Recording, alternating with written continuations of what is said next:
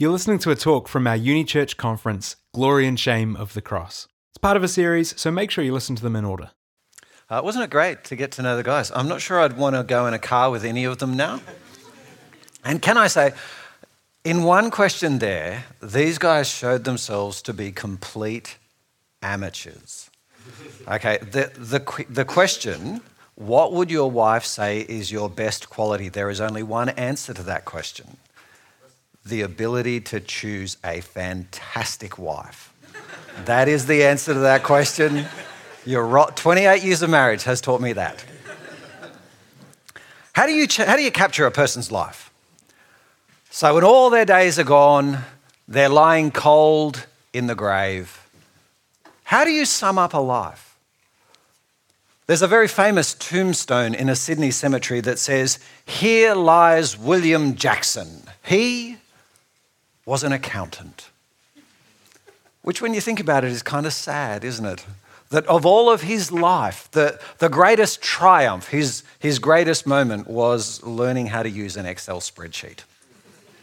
But that's actually how we capture people's lives, isn't it? We, we look for their greatest achievements. I often read the obituaries in the paper. You know, an obituary is the kind of article that's written about someone after they've died, and they're always about people's greatest achievement. It's reading obituaries is what middle aged people do.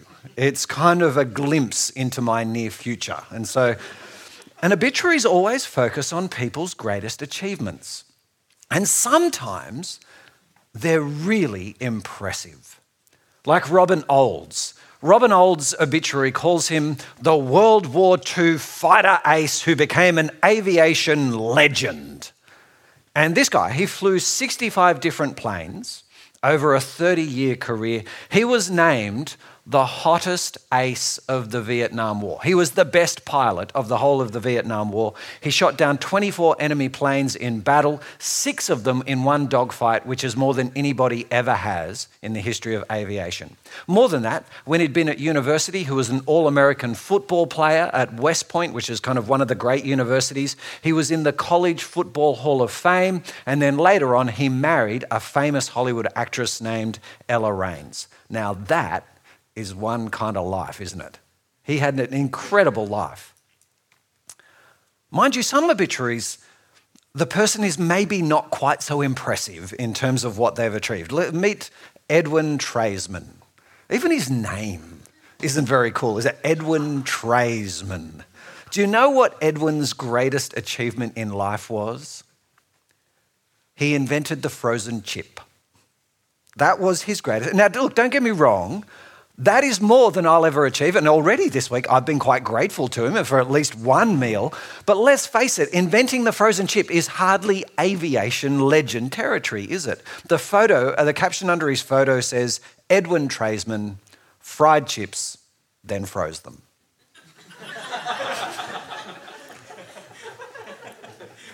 Kind of gets you wondering about what is the highlight of your life going to be, doesn't it? What are we going to write in your obituary? What's going to be your crowning achievement? Well, look, whatever it is you do in your life, I think it's safe to say that your crowning achievement won't match Jesus' transfiguration. That was the absolute high point of Jesus' life. Take a look.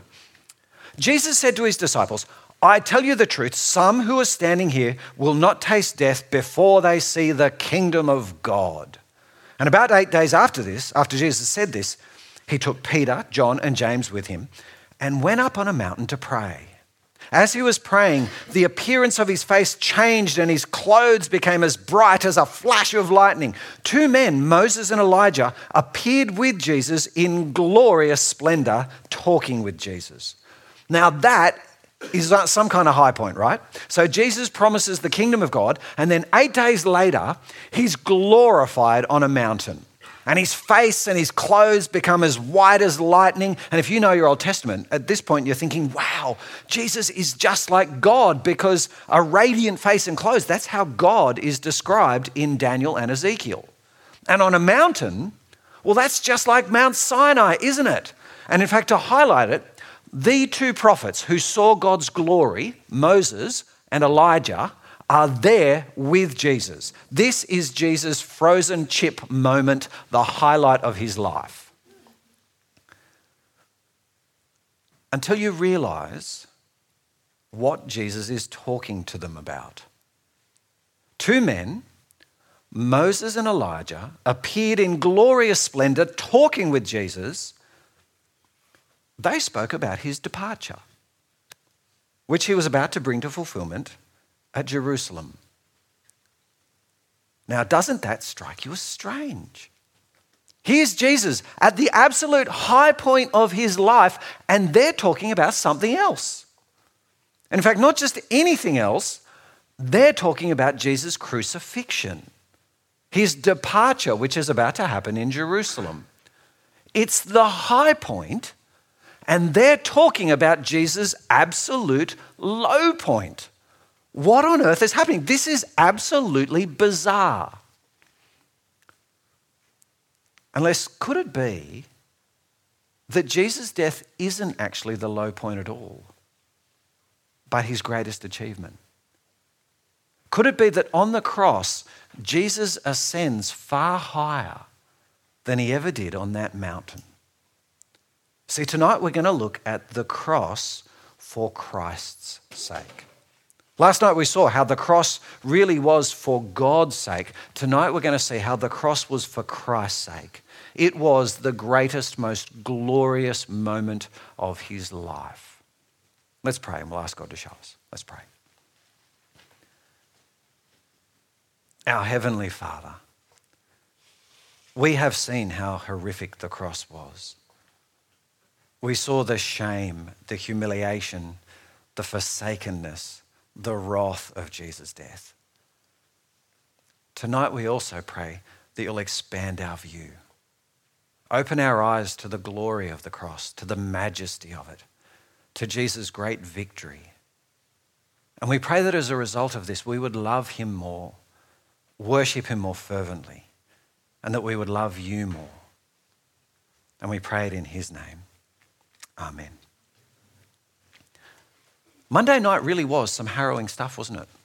Seeing Jesus go through all of this horrific stuff, abandonment and forsakenness on the cross. And yet, what we saw last night was that this was actually the moment of God's glory. Because remember, what we saw was God glorified his name there. He showed his Hesed and his Emeth, and we, show, we saw that it was God's great victory over Satan. And the same is true for Jesus. Even as Jesus was crushed on the cross, and even as Satan sent Jesus to that cross, Jesus reigned supreme over his four great enemies. He reigned supreme over sin, over the law, over death, and over Satan. And of course, when you think about it, all four of those things are really linked together because they all work against us. You see it in Romans chapter 7, where Paul says, What shall we say then? Is the law sin?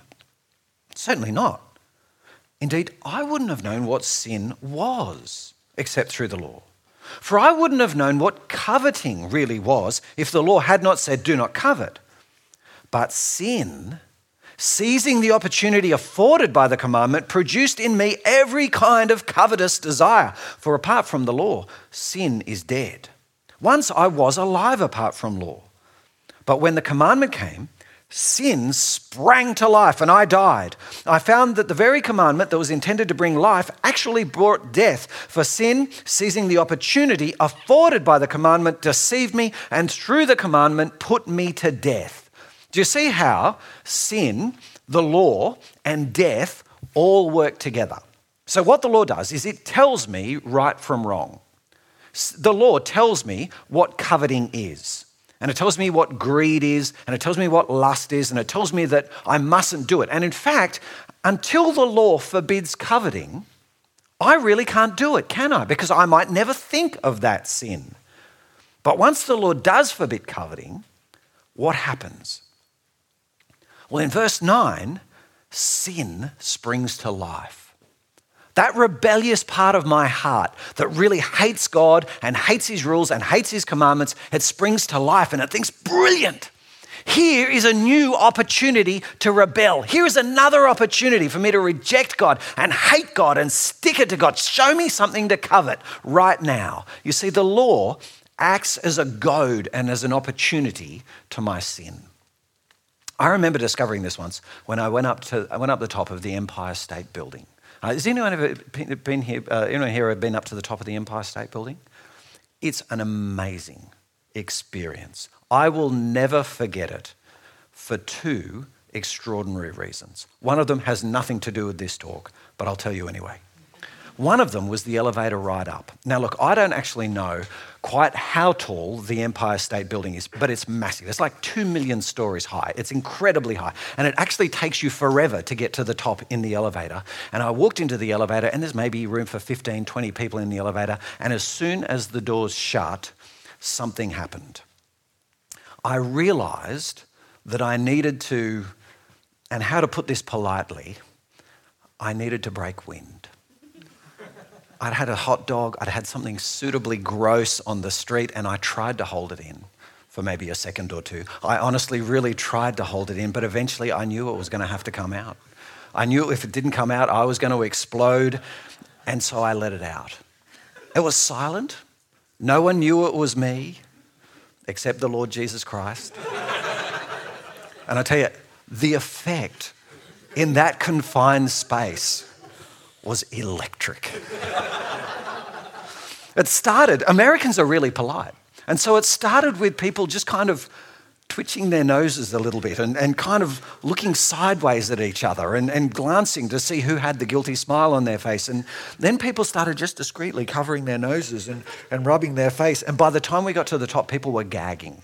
It was like, it was like one of those gas scenes from a World War I movie. And the doors opened and people just kind of staggered out onto the viewing deck. And I just sauntered out onto the promenade. This was my frozen ship moment. When I die, on the tombstone, you, you put, he farted in the Empire State Building elevator. And almost as soon as I got to the top, I saw a sign. Do you want to know what the sign said? It said, Do not spit off the Empire State Building.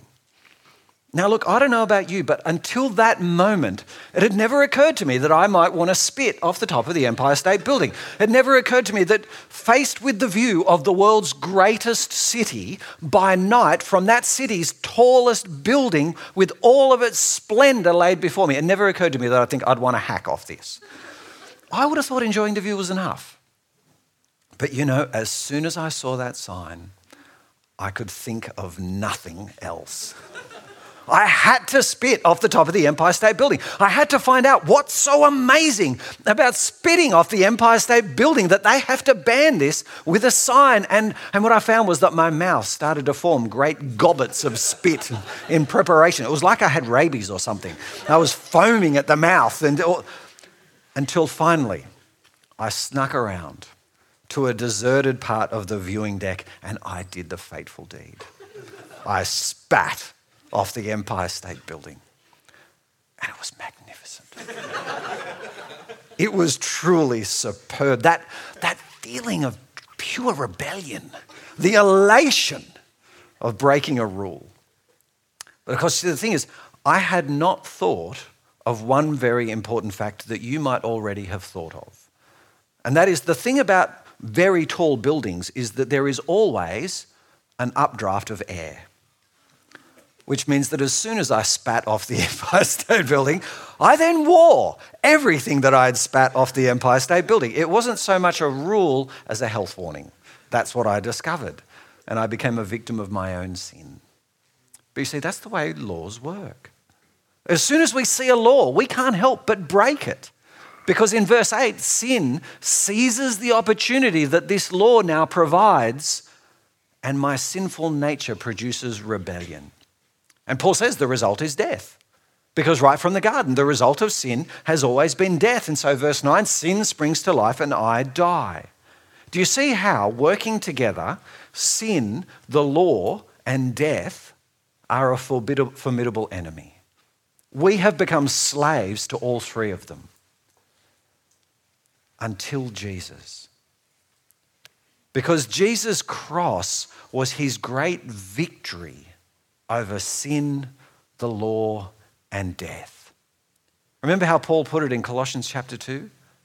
He said, When you were dead in your sins and in the uncircumcision of your sinful nature, God made you alive with Christ. He forgave us all our sins, having cancelled the written code with its regulations that was against us and stood opposed to us. He took it away, nailing it to the cross, and having disarmed the powers and authorities, he made a public spectacle of them, triumphing over them by the cross. Do you see what Jesus has done? By dying in our place, Jesus has done two things. Firstly, he's fulfilled the law, because the law demanded our death. We're the ones who transgressed. We were the ones who saw the sign, and sin sprang to life, and now the Lord demands our death. But Jesus has died the death for us. Jesus has died in our place. And so, what that means is the law is now satisfied. And not just for your past sins, but for every sin that you will ever commit. You will never commit a sin that the law can now condemn you for because Jesus has already been condemned in your place. The law is a bill marked paid. But not only that, sin is finished too. Because see what Paul says there in verse 13. He says, When you were dead in your sins and in the uncircumcision of your sinful nature, God made you alive in Christ. And Paul's not necessarily talking about the penalty of sin there, he's talking about the power of sin. You see, I was a slave to more than sin's penalty, I was also under its control. Paul calls me dead in the uncircumcision of my sinful nature. And I understand Rowan had a perfect illustration for this recently. Remember when we were talking about Ephesians chapter 2, and he brought in that dead fish, and he said, This is what we were like. As a marine biologist, I kind of think it's a good illustration. The fact that he didn't eat it afterwards kind of misses the point. But anyway, what's the point in killing a fish if you don't eat it? But anyway, good illustration up until that moment. We're like the dead fish. We can't turn back to God. We are completely under sin's control. But Paul says Jesus has made us alive again at the cross. Look how Paul explains it a verse or two before. He says, In him you were also circumcised in the putting off of the sinful nature, not with a circumcision done by the hands of men, but with a circumcision done by Christ. Here, Paul uses a different image. It's not so much the image of death that he uses, but the image of circumcision which is fairly brutal as an image when you think about it. It's kind of vivid as well. He says, our, if, when you become a Christian, your sinful nature, that part of you that loves to rebel against God, that part of you that hates God, that always wants to break his rules, that part of you inside that is dead, that has now been cut off. It's been cut off like circumcision. And you kind of get the picture. That's the vivid image that Paul's using here. When you become a Christian, your very nature changes. We're actually going to dig into this tomorrow night. But notice what this means now it means that the law is defeated, and it means that sin is defeated, and now means that death is defeated. And Jesus has reigned over all of them at the cross. The way Paul puts it is it's not Jesus hanging up there being crucified, it's sin and the law and death being hung up there, and Jesus is crucifying them. You see, it's the cross for Jesus' sake. And when Jesus defeats all of those, he defeats our greatest foe, and that's Satan. Have you still got Revelation chapter 12 open? Have a look in Revelation chapter 12. This is, oh, this is such a great passage. Revelation chapter 12. A great and wondrous sign appeared in heaven a woman clothed with the sun, with the moon under her feet, and a crown of 12 stars on her head. She was pregnant and cried out in pain as she was about to give birth. And then another sign appeared in heaven an enormous red dragon with seven heads and ten horns and seven crowns on his heads. His tail swept a third of the stars out of the sky and flung them to the earth. The dragon stood in front of the woman who was about to give birth so that he might devour her child the moment it was born. She gave birth to a son, a male child, who will rule all the nations with an iron scepter. And her child was snatched up to God and to his throne. And the woman fled into the desert to a place prepared for her by God, where she might be taken care of for 1,260 days.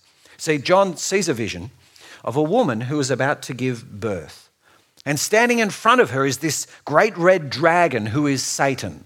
And we know he's Satan because we're told that down in verse 9. Have a look, verse 9. He is that ancient serpent called the devil or Satan who leads the whole world astray.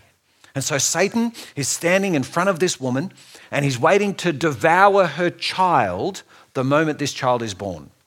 Because you see, this child is God's king. He is quoting Psalm 2, the one who'll rule the nations with an iron scepter.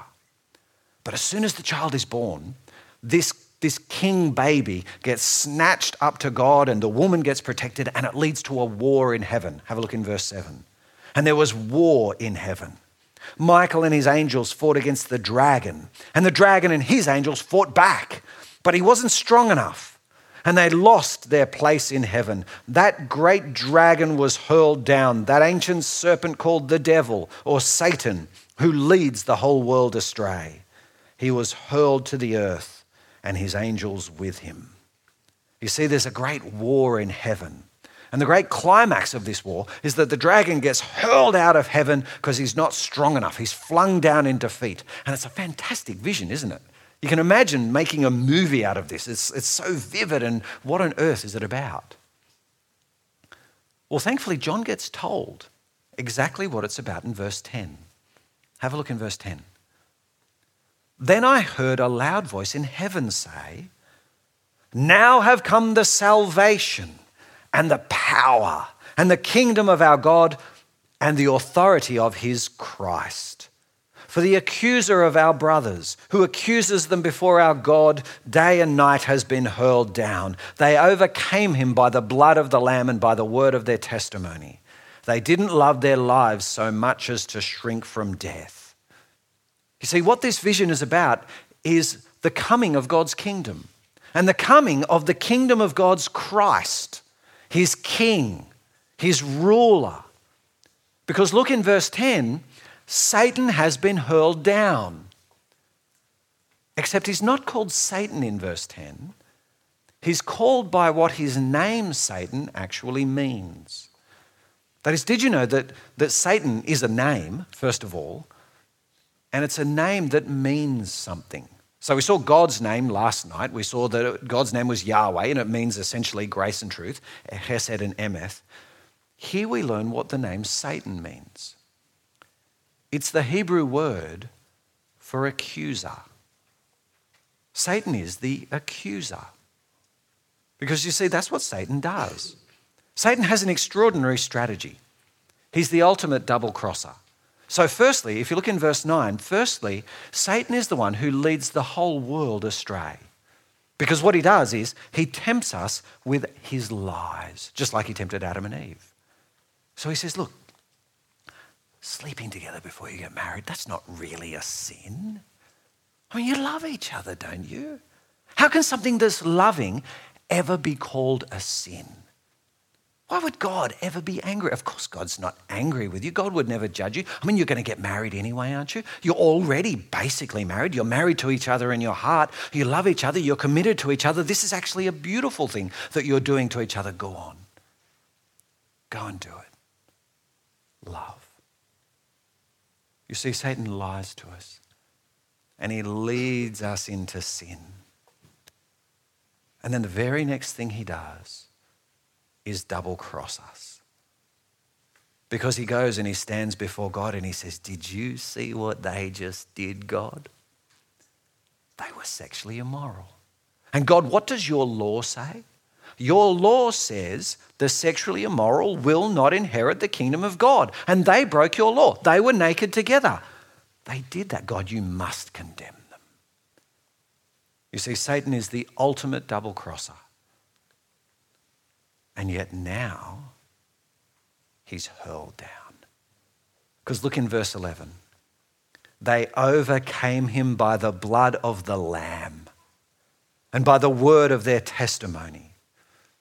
You see, Satan's blood has overcome, uh, Jesus' blood has overcome Satan and has hurled him out of heaven.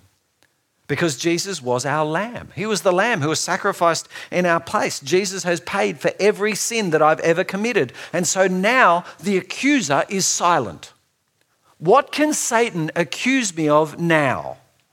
I'm sure Satan can point to my greed.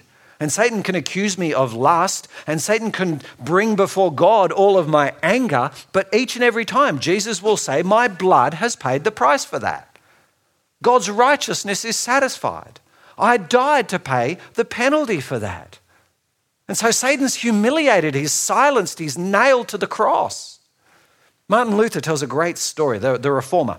He tells a wonderful story about a dream that he had. And in the dream, Satan comes before him and he confronts him with every sin that Luther has ever committed, all of his lies and all of his coarse language and all of his lust. This great long scroll of condemnation. And in the dream, Martin Luther says, Yes, all this is true.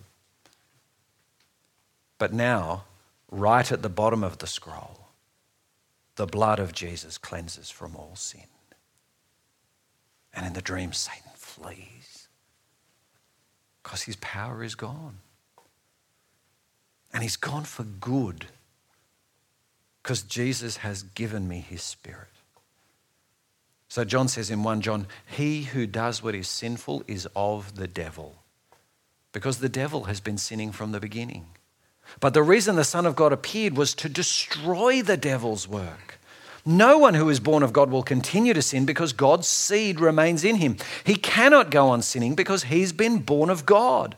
You see, my sins in the past prove that I belong to Satan. I was part of his kingdom.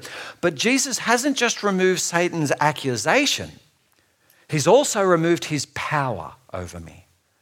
He's given me the Holy Spirit. And as the Holy Spirit does his work in me, gradually, slowly, I'm changed.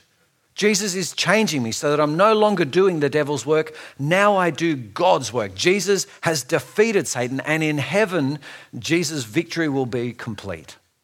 Have a look in Revelation chapter 20.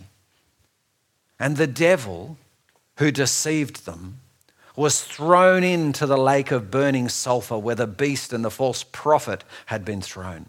And they'll be tormented day and night forever and ever. And then I saw a great white throne and him who was seated on it, and earth and sky fled from his presence, and there was no place for them.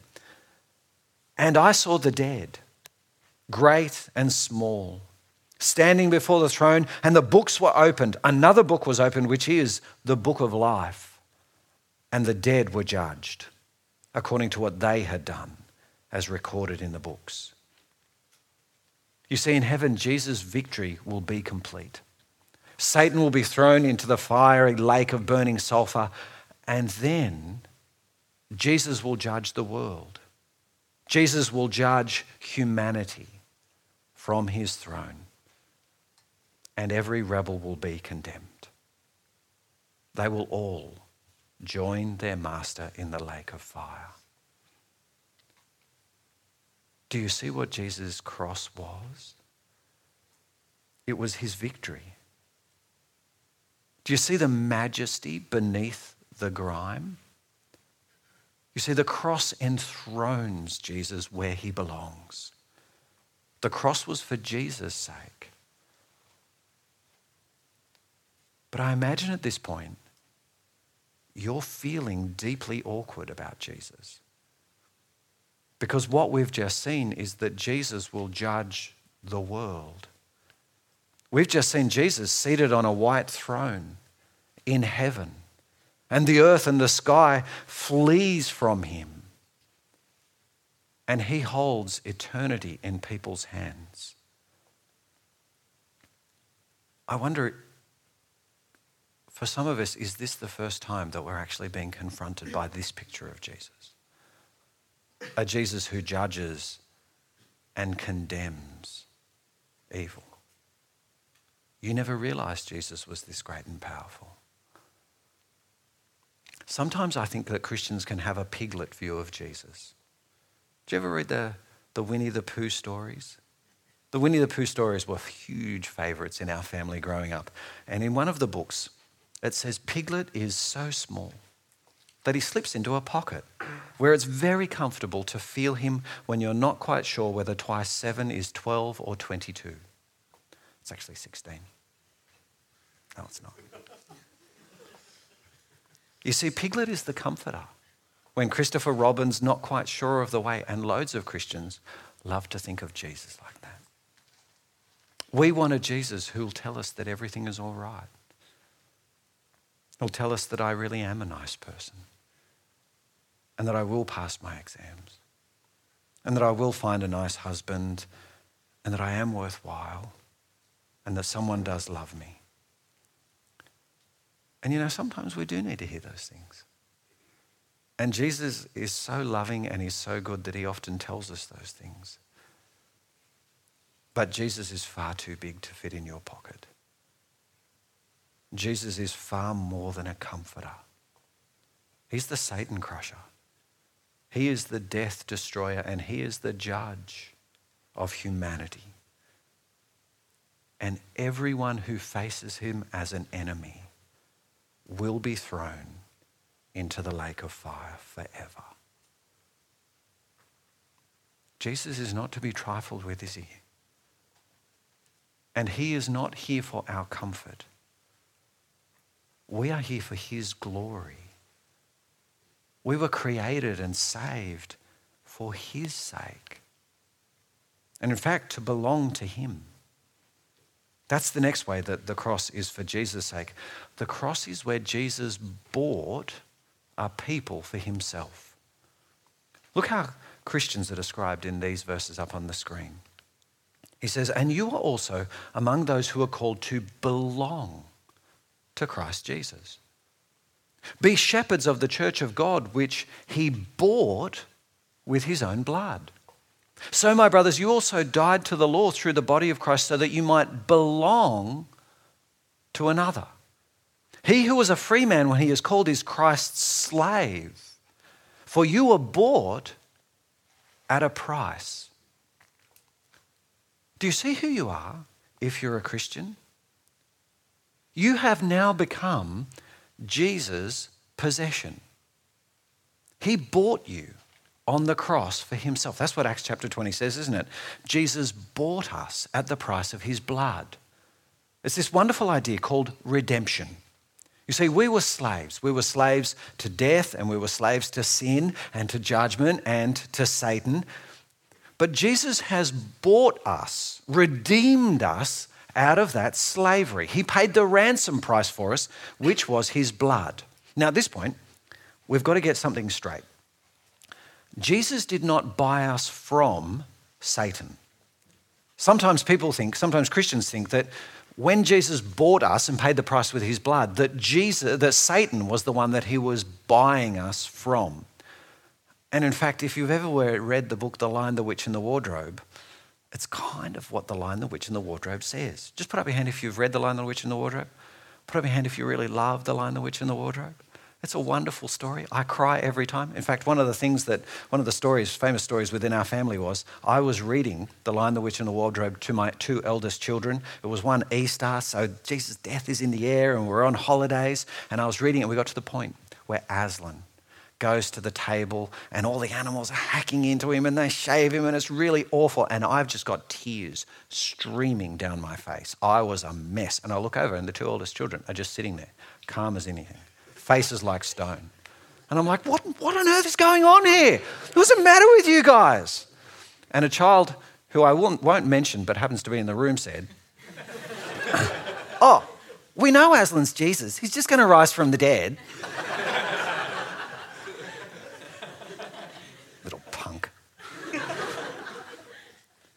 But do you notice what happens in The Lion, the Witch, and the Wardrobe?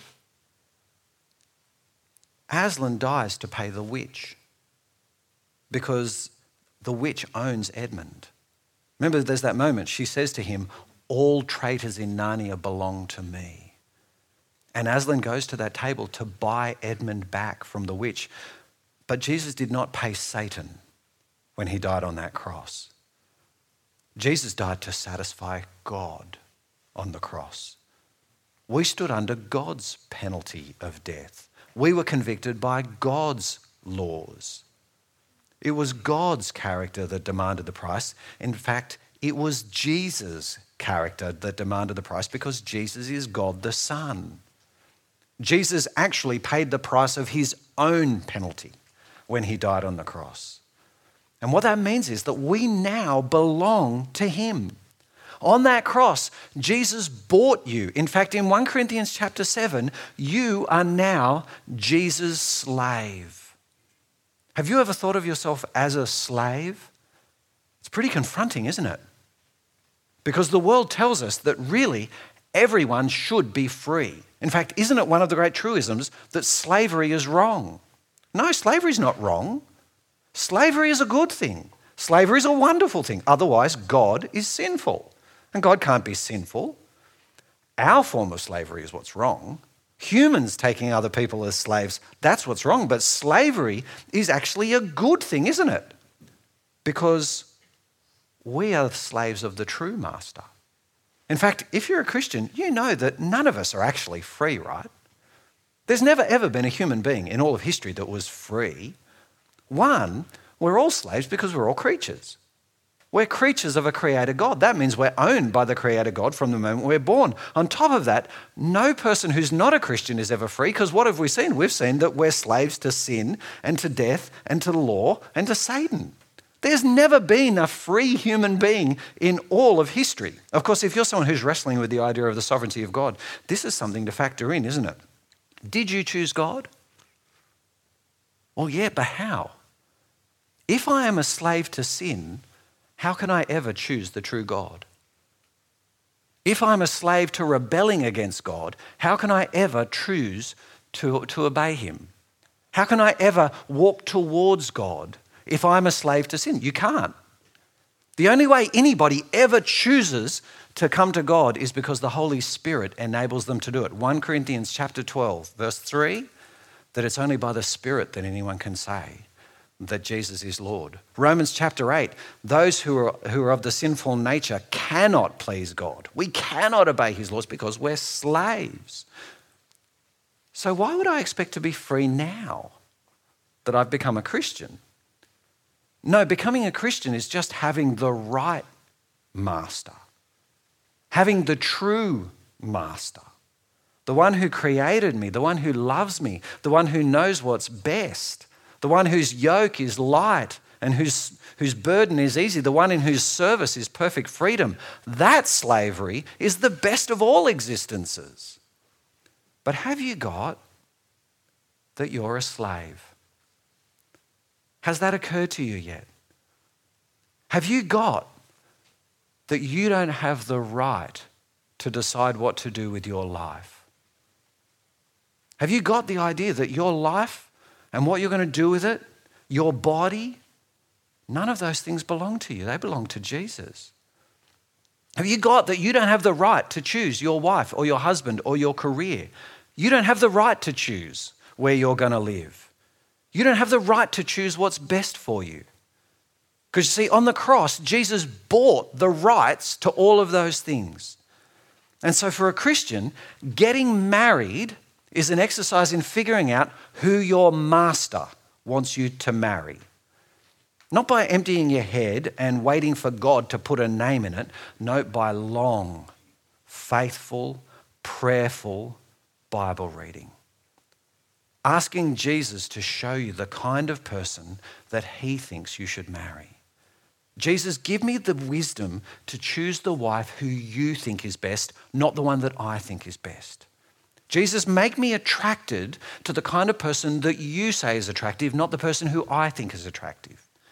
Give me the wife who loves you, Jesus, more than she loves me. Give me the wife who's going to help me to spread the gospel, who's going to teach me to be more generous and more faithful, who's going to support me in mission. And in fact, Jesus, if you choose not to give me a wife at all, help me to praise you because you are my true master. That's what it means to be a slave and choosing a husband or wife. Choosing a job is an exercise in figuring out what your master wants you to do. And again, not by Jesus putting a job into your head. No, It's by the long, faithful, prayerful reading of the Bible to figure out what is the job who will, that will help me to serve my master. That is, Christians don't choose jobs based on money. And we don't choose jobs based on status. And we don't choose jobs based on satisfaction. We choose jobs based on what will bring Jesus glory. What job will most help me to serve my master Jesus? What job will help me to obey Jesus and will help me to have time to spread his kingdom? What job won't swallow up my time and my energy and my ambition because actually Jesus owns my time and my energy and my ambition? They are not mine to give to a job. What job will help me to love and serve and glorify Jesus for the rest of my life and pay and satisfaction don't come into it? The degree that you're doing doesn't come into it. Where does Jesus ever say that you have to work in the area that you studied? Jesus never says that. For us, a job is a means of serving Jesus. Do you see what it means to be a slave? Jesus has died and he owns, he has bought access to, lordship over every single area of your life. It was the cross for Christ's sake. And at that point, you think, well, that doesn't sound very loving of Jesus. He just did all of that for himself, that means. But remember, friends, God's not an idolater. And that means that God the Son isn't an idolater either. It would be wrong for Jesus to put you ahead of himself. No, the fact is, what is best for you is for you to be saved, to love and serve him. That's what you were created for, that's what we were saved for. So you see, the cross is where Jesus died to defeat his enemies. The cross is where he bought a kingdom of slaves to serve the one true perfect master. But where we finish tonight is the same place as last night. The cross was all for Jesus' glory. God's glory was a big deal last night, wasn't it? Remember what we saw? We saw that Moses asked God to show him his glory. And what God did was declare his name Yahweh. And we saw those two great themes behind the name Yahweh. There was Hesed, which is mercy, compassion, love, kindness. And there was also Emeth, justice, truth, righteousness. And we saw that on the cross, those two great themes came crashing together. God was fully gracious on the cross as he saved his people. He was also fully just on the cross, the cross was the moment, the first moment in eternity where God fully expressed exactly who he is. And so it was glorious. But the thing is, right the way through the book of John, Jesus' glory is also a really huge deal. So Jesus reveals his glory when he turns water into wine in John 3. Jesus is glorified when he raises Lazarus from the dead. And in John 17, Jesus prays that we'll all see his glory. You see, Jesus' glory is this huge deal in John. In fact, Jesus' glory is mentioned more often in John than God's glory is. And Jesus' great moment of glory is actually his cross. Jesus called the cross the hour when the Son of Man is to be glorified. And at that point, after night one, you think, how on earth can that be? How on earth can that God forsaken, humiliating, sin laden death ever be glorious? And the answer is because on the cross, Jesus was grace and truth. See, right at the beginning of the book of John, in John chapter 1, Jesus is called the Word who became flesh and made his dwelling among us. We have seen his glory the glory of the one and only who came from the Father, full of grace and truth. Do you see what John's doing there? Do you see how he's echoing Exodus chapter 34 there? Jesus' glory is just like his Father's glory it's grace and it's truth. And the cross is the pinnacle of both. The cross is the pinnacle of grace because Jesus says, Greater love has no man than this, than to lay down his life for his friends. Those are Jesus' words. There is no greater sacrifice of love. There is no greater love than to sacrifice your life for your friends. Except Jesus didn't just lay down his life for his friends, did he? I mean, what sort of friend have I ever been to Jesus? When did I ever love Jesus? When was I ever faithful to Jesus? I have not been Jesus' friend, I've been his mortal enemy. And yet, how did Jesus feel about his enemies? When Jesus is confronted with his enemies, how does the God of grace feel about his enemies? Well, in Luke 13, Jesus looks over Jerusalem, the city that he knows is going to crucify him, the city of his enemies, and he says, Oh, Jerusalem, Jerusalem, you who kill the prophets and stone those who sent you. How often have I longed to gather your children together as a hen gathers her chicks under her wings, but you are not willing. Isn't that a beautiful image? Jesus is looking at the people who hate him, who he knows are going to crucify him, and he says, What I long to do is gather you together under my wings to protect you, to love you, to nurture you. In Luke 19, Jesus weeps over Jerusalem because he can see what they're about to do. Because you see, that's how the God of Hesed treats his enemies. The God of Hesed is compassionate and gracious. He's slow to anger. He's abounding in faithfulness. He forgives wickedness, rebellion, and sin. And the cross was the absolute pinnacle of Jesus' Hesed. Jesus loved you when you had nothing but hatred for him. If I'd been there on that day, I wouldn't have protected Jesus. If I'd been there, I wouldn't have sided with Jesus. I would have been in the crowd. I would have been shouting abuse at Jesus. If I'd been there on that day, I would have spat on Jesus and I would have kicked him and I would have hated him because that is what is in my heart. But as Jesus dragged that cross along, it was love for me that made him do it. As Jesus was spat upon, it was love for you that made him endure it. And as he was beaten, and as he was abandoned, and as he was forsaken, that was all out of love. It was love that nailed Jesus to that cross. It was Hesed. And I tell you, if we had been there on that day, if we'd been sitting at the foot of the cross playing dice with those soldiers, we would have heard his prayer for us, saying, Father, forgive them for they don't know what they do. And there is Hesed at its most beautiful. You see, the cross is glorious. It's beyond glorious because there has never been a moment of Hesed like that. In all of creation, there had never been a moment of compassion and mercy and kindness like that. In fact, Jesus had never had the opportunity to express his own Hesed like that.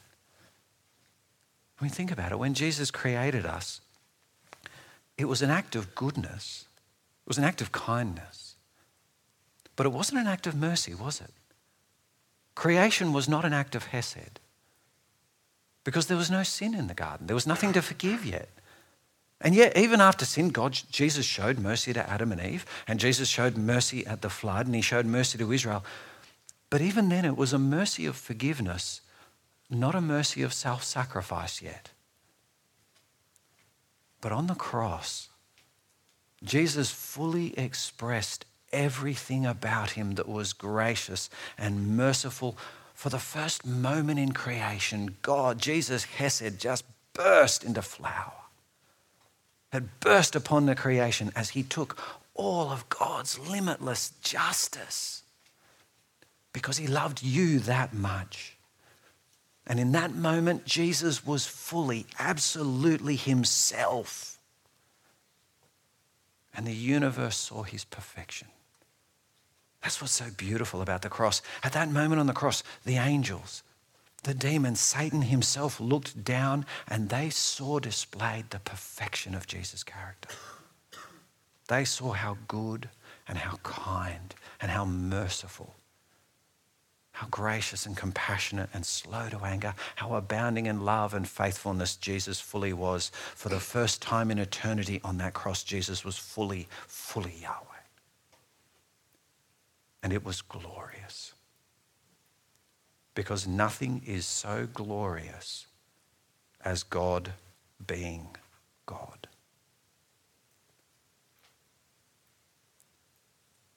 and yet it was also his emeth. It was also the moment when Jesus was truly, truly just. Jesus says, For judgment I have come into this world. Do those words strike you as strange? Because John 3:16, for God so loved the world that he gave his one and only son. It's easy to think of that one, but here Jesus says, For judgment I have also come into the world, so that the blind will see and those who see will become blind. In John 5, he says, Moreover, the Father judges no one, but has entrusted all judgment to the Son. You see, Jesus is God's true judge. And on the cross, Jesus fully judges. Before the cross, Jesus says, Now, here at the cross, is the time for judgment on this world. Now, the prince of this world will be driven out. That is, two amazing things were happening on the cross at exactly the same time. One, God was pouring out his judgment on Jesus on the cross. God was pouring out his wrath and his anger on Jesus on the cross. But also, at the very same moment, Jesus was judging the world. And Jesus was driving out Satan at exactly the same time. It's just the most extraordinary thing about the cross. We saw how Jesus judged Satan because he, he cast him down, but Jesus also judges the world on the cross. He judges the world for our hatred and for our wickedness. Way back in John chapter 3, Jesus said, This is the verdict. Light has come into the world, and that's Him in John chapter 1. Jesus is the light. Light has come into the world, but men loved darkness instead of light because their deeds were evil. And Jesus' cross is the darkest moment of all. Jesus' cross was the darkest, most evil moment in all of human history because Jesus' cross was the moment that we showed how much we hate the light. The cross of Jesus was where we showed eh, how much we hate truth because we took the one perfect human being who has ever lived. We took the one truly perfect and beautiful and lovely human being who has ever lived. We took the essence of perfection itself. We took the author of life. We took God Himself. And what did we do? We slaughtered Him. The cross was the lowest point in all of human history. No human being can ever say, We are good. No human being can ever say, We are enlightened. Because as soon as you look at the cross, you see the nature of the human heart, and it is darkness and wickedness and evil. The verdict on humanity was clear on that day. Jesus judged us by showing us exactly who we are. And again, that makes the cross glorious. Because on the cross, Jesus showed that sin really is sin. The cross shows the ugliness of the human heart. It holds a mirror up to all of our dark, God hating willfulness. The fact is, we would rather kill God than worship Him. And that was Jesus' plan that that wickedness be seen for what it was. Do you see how the cross was for Jesus' glory? Jesus' Hesed and his Emeth both come to their height in that moment. And that's far more important than anything that ever happened for us. I mean, yes, we were saved. Yes, we were justified. Yes, we had mercy. Yes, all, we were rescued, all of those things. But the greatest glory of the cross was that Jesus was himself. For the first time in all of eternity, Jesus was fully Hesed and fully Emeth at exactly the same time. And so, what looked like disgrace was actually glory abounding. What looked like humiliation was actually glory exceeding, glory to Jesus as God. And I tell you, as much as I love Jesus for my salvation, on the cross I adore him for his perfection. I adore Jesus on that cross. I just sit at the foot of the cross and I gaze up at him and I am dumbstruck by his perfection. I sit amid the, all of the muck and the filth and I just bask in his grace and his truth.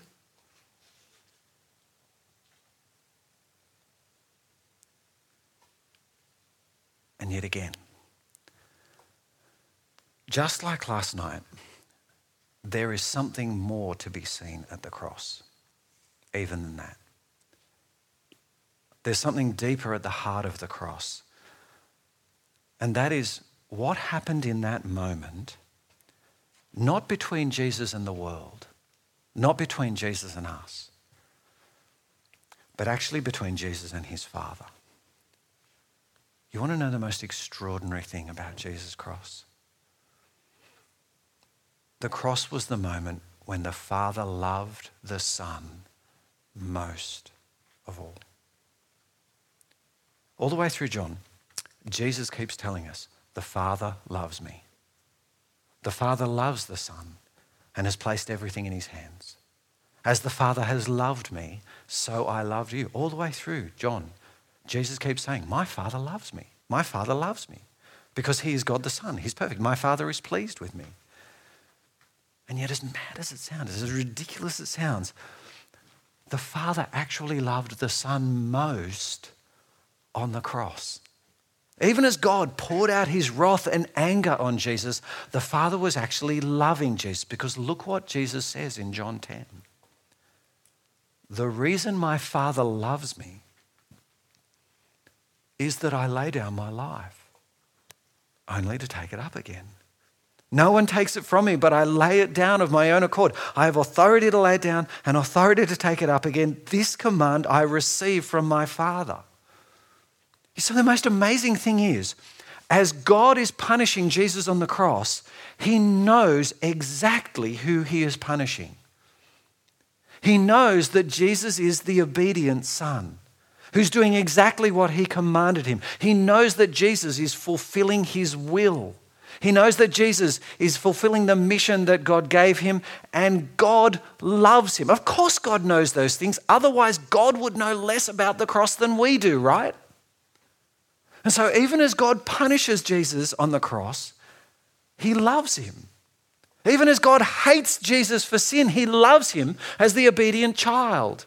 Because on the cross, God never lost sight of how truly lovely Jesus is. The cross is this incredible moment of divine hatred and divine love being poured out at exactly the same time. So that even as God was abandoning and forsaking Jesus, he wasn't abandoning him.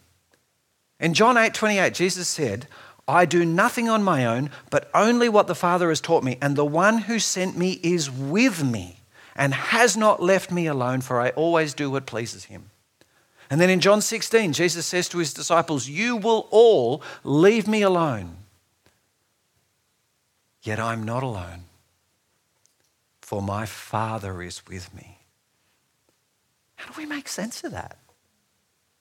Jesus is abandoned by his Father on the cross. He's completely forsaken. The Father turns his face away, and yet in some way, he's not. In some way, the Father is always with him, which means that as Jesus hung there bleeding, the Father was with him. As Jesus was breathing his last breath, his Father was still with him. And like we saw in the first night, what was the Holy Spirit doing? The, the Holy Spirit was supporting Jesus. That is, Jesus died more alone than any human being has ever been, and yet he died deep and secure in his Father's love. Isn't that the most amazing thing? The most amazing thing is that even as his fa- the Father turned his back on Jesus, he delighted in him and he adored him. And in fact, Jesus does not go to hell, he goes to his Father. Look how John describes Jesus' death in John 13. It was just before the Passover feast. And Jesus knew the time had come for him to leave this world and go to the Father. You see, on the cross, Jesus went to his Father. Or John 13, verse 3. Jesus knew that the, the Father had put all things under his power and that he's come from God and was returning to God. Somehow, at that moment, at that moment when Jesus died on the cross, as he finished his work, he went home to his Father. He ascended to his Father's side. That's where Jesus was while his body was in the tomb, Jesus didn't go to hell for three days. No, at the very moment that he died, the very instant the price was paid, at the very second he says those words, it is finished, Jesus went home. Because he'd finished his great task and he'd completed his labor. And so he went home gloriously to his Father's arms, and the angels adored him. And all of heaven sang his praises. And there the Father welcomed home his beloved Son, and he loved his Son because he had been truly obedient to the very end. And the Son basked in his Father's love again. His body hung below, ravaged and beaten and broken on the cross, but the Son was not there anymore. No, the Son was enthroned, and the Son was adored and he was cherished. And this is so hard to comprehend, isn't it? I mean, how big is the cross? And yet at the same time, how beautiful is it?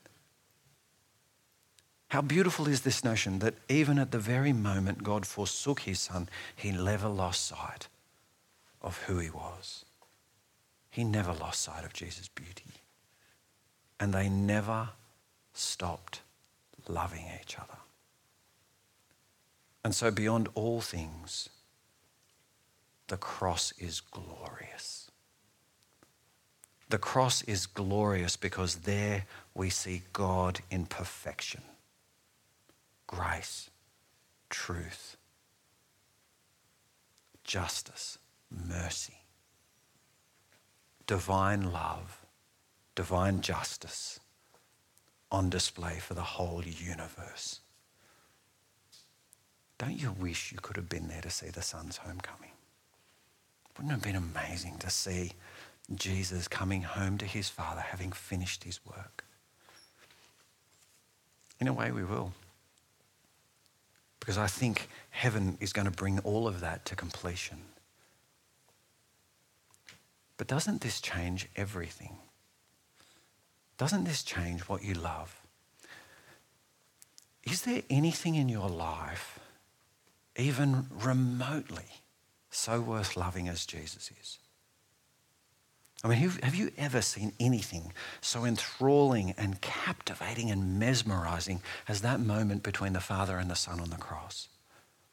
As earlier I said, Jesus owns you because he bought you as a slave, and that's true. But I tell you what, far more beautiful than that is that Jesus captures our hearts.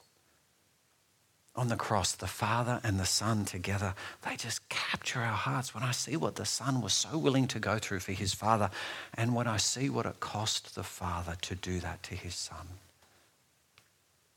at that moment, my heart is just taken captive by God. And at that moment, I just want to spend everything I have got and every second I have got working out how I can love him more. And I want to delve deeper into his character and I want to bask in his love for me. And even more than that, I want to finally understand better his love for himself. I want to be captivated by this image of a father and son in love with each other.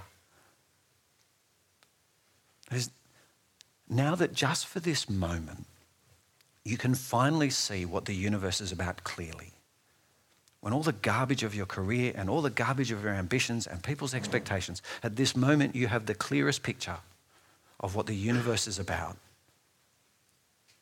Is there anything that is a millionth worth loving as Jesus is? Just love him. Just spend the rest of your life crowning Jesus in your heart and love him. And whatever loving Jesus demands, you do that. And wherever loving Jesus sends you, you go. And whatever loving Jesus asks of you, you give. Not because you're a slave, but because you've willingly given him your heart. Let's pray.